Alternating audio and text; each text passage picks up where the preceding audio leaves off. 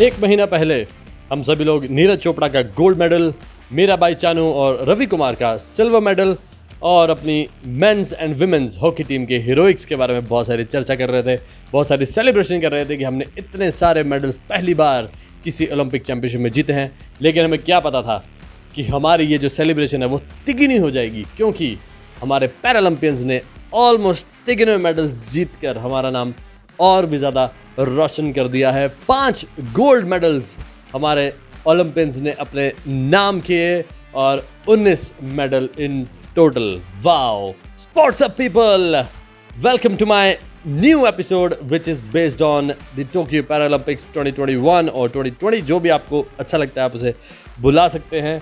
लेकिन क्या क्या मज़ेदार ये टाइम रहा। 23 अगस्त को ये शुरू हुए और 5 सितंबर को ये पैरालंपिक्स जो टोक्यो 2020 के नाम से जाने जाते हैं, वो ख़त्म हुए। तो पहले थोड़ी सी हिस्ट्री के बारे में बात करेंगे, थोड़ा सा पैरालंपिक्स के बारे में बात करेंगे कि पैरालंपिक्स क्या होते हैं, क्या इनमें कैटेगरीज होती हैं, किस तरह से इन पैरालंपिक्स के जो क्लासिफिकेशन है कि जो एथलीट्स चुने जाते हैं। जैसे आपके नाम इसका आप समझ गए होंगे पैरालंपिक्स वो है कि जिनकी बॉडी में किसी तरह की कोई कमी होती है, जो मेंटली डिसेबल्ड हो सकते हैं फिजिकली डिसेबल्ड हो सकते हैं विजुअली डिसेबल्ड हो सकते हैं, उस तरह की कोई जो डिसेबिलिटीज़ हैं और क्या कैटेगरीज होती हैं इन प्लेयर्स की, उसके बारे में हम थोड़ी सी आज मैं आपको इसके बारे में बताऊँगा और थोड़ी सी ऑफकोर्स हिस्ट्री जो मैं हमेशा ही बताता हूँ तो वो आपको मैं ज़रूर बताऊँगा। तो जो पैरालंपिक्स थे, वो 1960s में शुरू हुए थे, जो नॉर्मल ओलंपिक्स हुए थे, वो तो एथेंस में ग्रीस में शुरू हुए थे 1896 में, अगर आपको मालूम हो, मैंने पिछले पॉडकास्ट में भी बताया था। ये जो थे वो रोम में सबसे पहला हुआ था। अभी तक पंद्रह ये इवेंट्स हो चुके थे। इस बार जो था वो सोलहवा था और ये समर पैरालंपिक्स थे।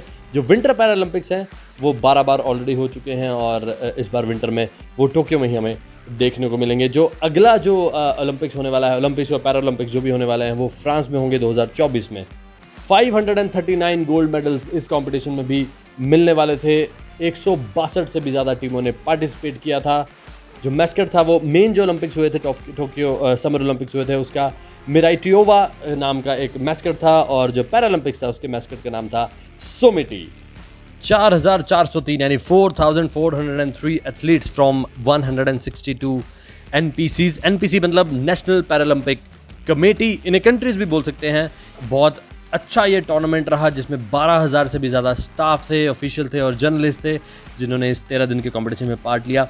एक सौ बासठ में से इन पाँच कंट्रीज़ ने पहली बार पैरालंपिक्स में अपनी टीम भेजी, जिसमें से Bhutan Grenada Maldives Paraguay and Saint Vincent and the Grenadines Tokyo की अगर मैं बात करूँ, जो होस्ट था, उन्होंने दूसरी बार पैरालंपिक गेम्स को होस्ट किया। उन्होंने उससे पहले 1964 में इस गेम को होस्ट किया था। जो पैरालंपिक्स होते हैं, उसमें भी नॉर्मल ओलंपिक्स की तरह बहुत सारी कैटेगरीज होती हैं। जैसे मैंने पहले भी कहा 539 इवेंट्स थे, यानी 539 गोल्ड मेडल्स जीतने के लिए थे, और वो 22 स्पोर्ट्स की जो कैटेगरीज हैं, उसमें डिवाइडेड थे ये सभी। लेकिन जो अब मेन बात आती है कि ये पैरालंपियंस और कैटेगरीज होती हैं, वो किस तरह से बनाई जाती है? तो इसका भी एक क्लासिफिकेशन का मेथड होता है। सेम एज जो नॉर्मल हमारे जो एथलीट्स हैं, जो नॉर्मल ओलंपिक्स में एथलीट्स खेलते हैं, उसके लिए बात करूँगा। नॉर्मल मैं इसलिए बात करूँगी वो ओलंपिक्स में जो जिसमें कोई किसी तरह की डिसेबिलिटी नहीं है प्लेयर्स को, उनको लिया जाता है और ये थोड़ी सी डिसेबल हैं, इसलिए मैं ये नॉर्मल वर्ड यहाँ पर यूज़ कर रहा हूँ। प्लीज़ डोंट माइंड अगर मेरी बात किसी को ऑफेंसिव लग रही हो। इज़ जस्ट दी टर्मिनोलॉजी मैं आपकी अंडरस्टैंडिंग के लिए यूज़ कर रहा हूँ। जो तो ये जो पैरा एथलीट्स होते हैं, इनकी जो क्लासिफिकेशन की कैटेगरी है, वो दो तरह की कैटेगरीज होती है। एक बोलते हैं first is a determining the eligibility ये देखना है कि वो इतनी ज़्यादा कोई डिसेबिलिटी तो नहीं है कि वो पार्ट ही नहीं ले सकते किसी गेम में या उनको फर्दर इंजरी का चांस है। तो इस तरह से ये जो वर्ल्ड पैरा एथलेटिक्स जो कमेटी है, वो ये जज करती है कि हमारे जो एथलीट्स हैं वो बिल्कुल सेफ़ रहें। जो दूसरी जो एक कैटेगरी होती है, उसको बोलते हैं स्पोर्ट्स क्लास एलोकेशन यहाँ पर एलोकेट किया जाता है कि कौन सा जो एथलीट है, जो पैरा एथलीट है, वो किस कैटेगरी में फॉल करेगा। तो इसके भी दस टाइप के जो क्राइटेरियाज हैं, वो डिफाइन किए गए हैं। यानी दस जो डिसेबिलिटीज़ हैं मेजर मेजर उनको डिफाइन किया गया है, जिसमें से आठ जो हैं, वो फ़िज़िकल इम्पेयरमेंट्स हैं। यानी बॉडी में आपके कुछ कमी है या कोई पार्ट आपके, बचपन से आपकी बॉडी में डिफेक्टेड है, या आफ्टर एक्सीडेंट और आफ्टर इंजरी आपको कुछ जो ये डिसेबिलिटी हुई है। जो एक नाइन्थ कैटेगरी है उसे विजन इम्पेयरमेंट बोलते हैं यानी विज, विजुअल जो इम्पेयरमेंट है वो हो सकती है। और तीसरा है कि इंटेलेक्चुअल यानी माइंड से रिलेटेड कुछ होती है। जनरली जो ये आठ फ़र्स्ट कैटेगरीज मैंने फ़िज़िकल इम्पेयरमेंट्स की बताई वो आपकी बैकबोन से रिलेटेड प्रॉब्लम से हो सकती है कि आपकी जो बैकबोन से वैसे बॉडी का जो मेन स्ट्रक्चर है वो सारा ही बैकबोन से रिलेटेड होता है। तो जनरली इसके आसपास के सारे डेफिशिएंसीज हैं और इम्पेयरमेंट जिसे बोलते हैं वो चेक की जाती है। Impaired muscle power impaired passive range of movement limb deficiency leg length difference short stature hypotonia ataxia athetosis vision impairment and intellectual impairment ये जो 10 की 10 कैटेगरीज हैं, मैंने आपको बता दी हैं। उसमें भी आपने फर्दर देखा होगा कि F forty six T eleven T thirteen तो ये किस तरह के कैटेगरीज हैं और ये क्या होता है? तो इसके बारे में भी आपको मैं थोड़ा सा यहाँ पर बताना चाहूँगा। तो सबसे पहले मैं बात करूँगा जो ट्रैक एंड जो जंप होता है जो इस टाइप के जो कॉम्पिटिशन होते हैं, उनका जो प्रीफिक्स होता है, वो टी से स्टार्ट होता है। यानी जैसे रनिंग और जंप जंपिंग है, उसमें 20 तरह के क्लासेज है, जो डिसिप्लिन है, इसमें 20 तरह के क्लासेज हैं, जिसमें फोर्थ क्लास में टी इलेवन टू थर्टीन जो विजुअल इंपेयरमेंट में होता है, सभी मैं नहीं बताऊँगा just for an idea T forty होता है, वो शॉर्ट स्टेचर के लिए होता है T forty five to forty seven ये इस तरह के जो कैटेगरीज बनाई हैं, फिर ये प्लेयर्स को उसमें डिवाइड कर देते हैं और उसके बाद आगे कॉम्पिटिशन फर्दर किए जाते हैं। डिसिप्लिन जो है व्हील चेयर का, उसमें सेवन क्लासेस होती हैं, जिसमें T thirty two to T thirty four T fifty one to fifty four इस तरह से लिए जाते हैं। जो रनिंग है, उसमें भी वो आर से शुरू होती है, जैसे R R one R R two R R three तो इस तरह की बहुत सारी हैं। जो थ्रोज हो गई, जैसे जेवलिन हो गया शॉर्ट पुट हो गया तो उसकी, उसको हम एफ़ के कैटेगरी से जानते हैं। तो जो इंडियन एथलीट ने गोल्ड मेडल जीता जिनके बारे में थोड़ी देर में बात करूँगा, उनकी कैटेगरी जो थी, वो एफ़ से ही थी। सो ये इस तरह से हर तरह की बहुत सारी कैटेगरीज यहाँ पर डिफाइन की गई हैं और जिसे क्लासिफिकेशन का नाम दिया गया है और बेसिक जो है, जो स्टार्ट होता है, वो दस तरह की डिसेबिलिटीज से स्टार्ट होता है या इम्पेयरमेंट से स्टार्ट होता है और उसको फर्दर कैटेगराइज किया गया है ताकि एथलीट्स को ध्यान में रख के, उनकी एम्पेयरमेंट को ध्यान में रखते हुए उनको एक टाइप दी जाए कि आप ये स्पोर्ट्स खेल सकते हैं। इस स्पोर्ट में सिर्फ़ एक यही एक नेगेटिविटी है कि अगर आप में जो इम्पेयरमेंट है, आप एक से ज़्यादा स्पोर्ट नहीं खेल पाते हैं क्योंकि हर एक का क्राइटेरिया अलग है। यस कुछ हैं, जैसे स्विमिंग हो गया आर्चरी हो गई या शूटिंग हो गई, उसमें आप डिफरेंट डिफरेंट टाइप के इवेंट्स में भी पार्ट ले सकते हैं। लेकिन बहुत सारी कैटेगरीज ऐसी हैं जिसमें आप सिर्फ़ एक ही कैटेगरी में पार्ट ले सकता है। ये तो बात थी क्लासिफिकेशन की। अब बात करते हैं कि विनर्स कौन रहे टोक्यो पैरालंपिक्स ट्वेंटी ट्वेंटी थे।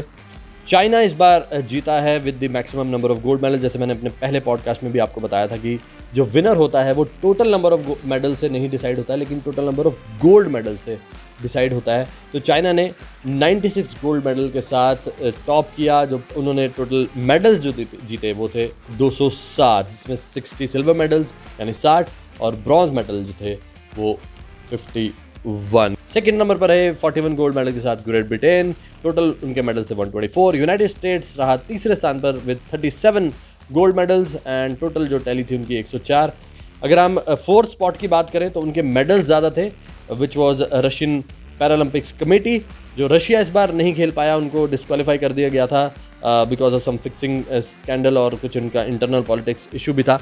So thirty six gold medals एक कम यूएसए से गोल्ड मेडल जीता और रहे. चौथे स्थान। लेकिन टोटल जो उनके मेडल्स थे, वो एक सौ अठारह थे और यूनाइटेड स्टेट्स के 104 थे। लेकिन जैसे मैंने पहले भी कहा गोल्ड मेडल्स से देखा जाता है। और हम अपने देश, अपने वतन अगर इंडिया की बात करें तो इंडिया ने जीते 19 टोटल मेडल जिसमें से पाँच थे गोल्ड मेडल तो चलिए उन सभी एथलीट्स के बारे में बात करते हैं, जिन्होंने हमारा देश का नाम रोशन किया, ऊँचा किया। भारत की तरफ़ से ये सिक्स टाइम पार्टिसिपेशन थी पैरालंपिक्स में। सबसे पहले हम 1972 में गए थे जब हमने एक गोल्ड मेडल जीता था। उसके बाद जो सबसे अच्छा प्रदर्शन रहा था वो 1984 और 2016 के एडिशंस में रहा था जब हमने चार चार टोटल मेडल जीते थे, लेकिन इस बार जो हमने कुछ एक्स्ट्रा कमाल कर दिया, टोटल 19 मेडल हमने जीते, जिसमें से पाँच गोल्ड मेडल, आठ सिल्वर मेडल और छः ब्रॉन्ज मेडल उसमें शामिल है। सुनील अंतिल ने एथलेटिक्स में मेंस जेवलिन थ्रो, उन्होंने नीरज चोपड़ा की तर्ज पर चलते हुए अपना उन्होंने नीरज चोपड़ा ने तो वर्ल्ड रिकॉर्ड नहीं बनाया लेकिन उन्होंने अपना वर्ल्ड रिकॉर्ड तीन बार स्मैश किया इस पैरालंपिक्स में और एफ़ सिक्सटी फोर कैटेगरी में जिसे लोअर लिम और लेग लेंथ डिफरेंस कैटेगरी कहा जाता है उसमें उन्होंने गोल्ड जीता। उनके साथ प्रमोद भगत ने बैडमिंटन में और कृष्णा नागर ने भी बैडमिंटन में आ, हमारे लिए गोल्ड जीता। प्रमोद भगत ने एस एल थ्री यानी standing slash lower limb impairment में अपना जो गोल्ड मेडल है, उस कैटेगरी में जीता कृष्णा नागर ने एस एच सिक्स कैटेगरी में, जो स्टैंडिंग या शॉर्ट स्टेचर नाम की कैटेगरी से जाना जाता है, उसमें अपना गोल्ड मेडल जीता। मनीष नरवाल ने शूटिंग में मिक्स्ड 50 मीटर पिस्टल में एस एच वन कैटेगरी में जीता, जिसे एस एच वन का मतलब अपर या लोअर लिंग लिम्ब में कोई इम्पेयरमेंट उस कैटेगरी में उन्होंने गोल्ड मेडल जीता। अवनी लेखारा, उनका नाम तो आपने ज़रूर सुना होगा, क्योंकि इन्होंने एक नहीं, बल्कि दो दो मेडल जीते। एक उन्होंने जीता गोल्ड मेडल, जो था विमेंस 10 मीटर एयर राइफल में, और दूसरा उन्होंने जीता विमेंस 50 मीटर राइफल में और एस एच वन उनकी कैटेगरी थी S H one same as Manish Narwal upper और लोअर लिम इम्पेयरमेंट और बाकी जो हमारे आठ एथलीट्स ने जिन्होंने सिल्वर मेडल जीते, उनके नाम है योगेश कठुनिया, उन्होंने एथलेटिक्स में जीता, उनके साथ एथलेटिक्स में निषाद कुमार, मरियप्पन थंगवेलू और प्रवीण कुमार एंड देवेंद्र झंझारिया ने सिल्वर मेडल जीते। एथलेटिक्स में बैडमिंटन में सुहास यथिराज ने एस एल फोर कैटेगरी में सिल्वर मेडल हमें जिताया और सिंहराज अधाना ने रजत पदक अपने नाम किया शूटिंग में एस एट वन कैटेगरी में ही। भविना पटेल ने भी टेबल टेनिस में विमेन सिंगल्स में जो उनकी क्लास फोर कैटेगरी थी, उसमें सिल्वर मेडल हमारे देश को जीता। सिल्वर यानी रजत पदक। अब हम कांस्य पदक यानी ब्रॉन्ज मेडल की अगर हम बात करें तो हमारे छः एथलीट्स थे इसमें जिन्होंने हमें ब्रॉन्ज मेडल जितवाया। हरविंदर सिंह इन आर्चरी उन्होंने एस टी क्लास में हमें जिताया। शरद कुमार ने हमें टी सिक्सटी थ्री एथलेटिक्स में ब्रॉन्ज मेडल दिलाया। सुंदर सिंह गुर्जर, उन्होंने जेवलिन थ्रो में एफ़ फोर्टी सिक्स कैटेगरी में मैंने जैसे पहले का कांस्य पदक की हम बात कर रहे हैं, उन्होंने कांस्य पदक जिताया। मनोज सरकार ने बैडमिंटन में हमारे लिए एस एल थ्री कैटेगरी में जीता है एक कांस्य पदक, यानी ब्रॉन्ज मेडल और सिंहराज अदाना ने हमारे लिए जीता नंबर उन्नीसवा। तो ये थे सभी जो हमारे गोल्ड सिल्वर और ब्रॉन्ज यानी स्वर्ण, रजत और कांस्य जो हमें पदक मिले हैं पैरालंपिक्स 2021 टोक्यो में। ये थे सारी लिस्ट क्या प्राउड की बात है? बहुत ज़्यादा मज़ा आया मुझे इस एपिसोड को रिकॉर्ड करते हुए। जो एक अच्छी चीज़ जो मेरे को सीखने को मिली ओलंपिक्स हो गए, बाकी स्पोर्ट्स तो मैं बहुत ज़्यादा देखता हूँ, लेकिन पैरालंपिक्स मैंने फ़र्स्ट टाइम देखा। पैरालंपिक्स के बारे में फ़र्स्ट टाइम मैंने इतना पढ़ा तो मुझे बहुत ज़्यादा मज़ा आया। और यही मेरा एम भी है, यही मेरा मकसद भी है इस पॉडकास्ट के माध्यम से कि जो हमारे देश में सिर्फ़ क्रिकेट नहीं, बाकी स्पोर्ट्स भी बहुत ज़्यादा फ़ेमस हो, बाकी स्पोर्ट्स की भी एक तवज्जो मिलना चाहिए, एक फेम मिलना चाहिए। ये हमने ओलंपिक्स में भी देखा कि सारा देश एक साथ हो जाता है, सारा देश यूनाइट हो जाता है तो यही मेरा पर्पस है। एंड आई रियली होप कि आपको मेरा ये एपिसोड पसंद आया होगा। प्लीज़ अपना कमेंट्स मुझे ज़रूर दे रहे देते रहें। अपना फीडबैक ज़रूर मुझे देते रहें कि आपको मेरा एपिसोड कैसा लगता है। ये भी और पुराने भी जितने भी आपने सुने, आपको कैसा लग रहा है मेरा काम। और मैं मिलूँगा आपको अपने अगले एपिसोड में। क्रिकेट के अगर आप दीवाने हैं तो मेड एन हंड्रेड विद एन एन एन मेरा एक और पॉडकास्ट है, जिसमें मैं अपने फ्रेंड नरेश के साथ क्रिकेट की दुनिया की सारी बातें करता हूँ उसमें। So see you guys thank you so much God bless you all take care